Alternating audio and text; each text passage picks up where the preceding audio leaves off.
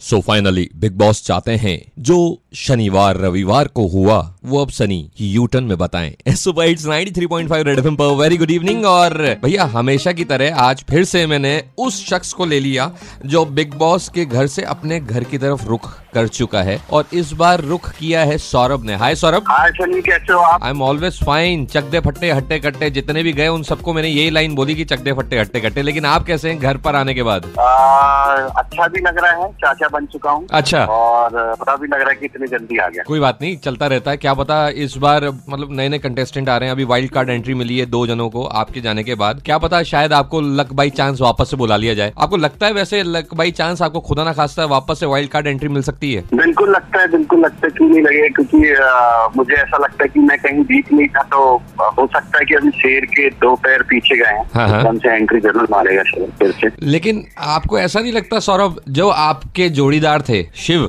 वो कहीं ना कहीं मतलब ऐसा लग रहा था कि अगर आप कोशिश करते किसी टास्क में तो वो पीछे हट जाते थे और जब वो टास्क करते थे तो आप पीछे हट जाते थे।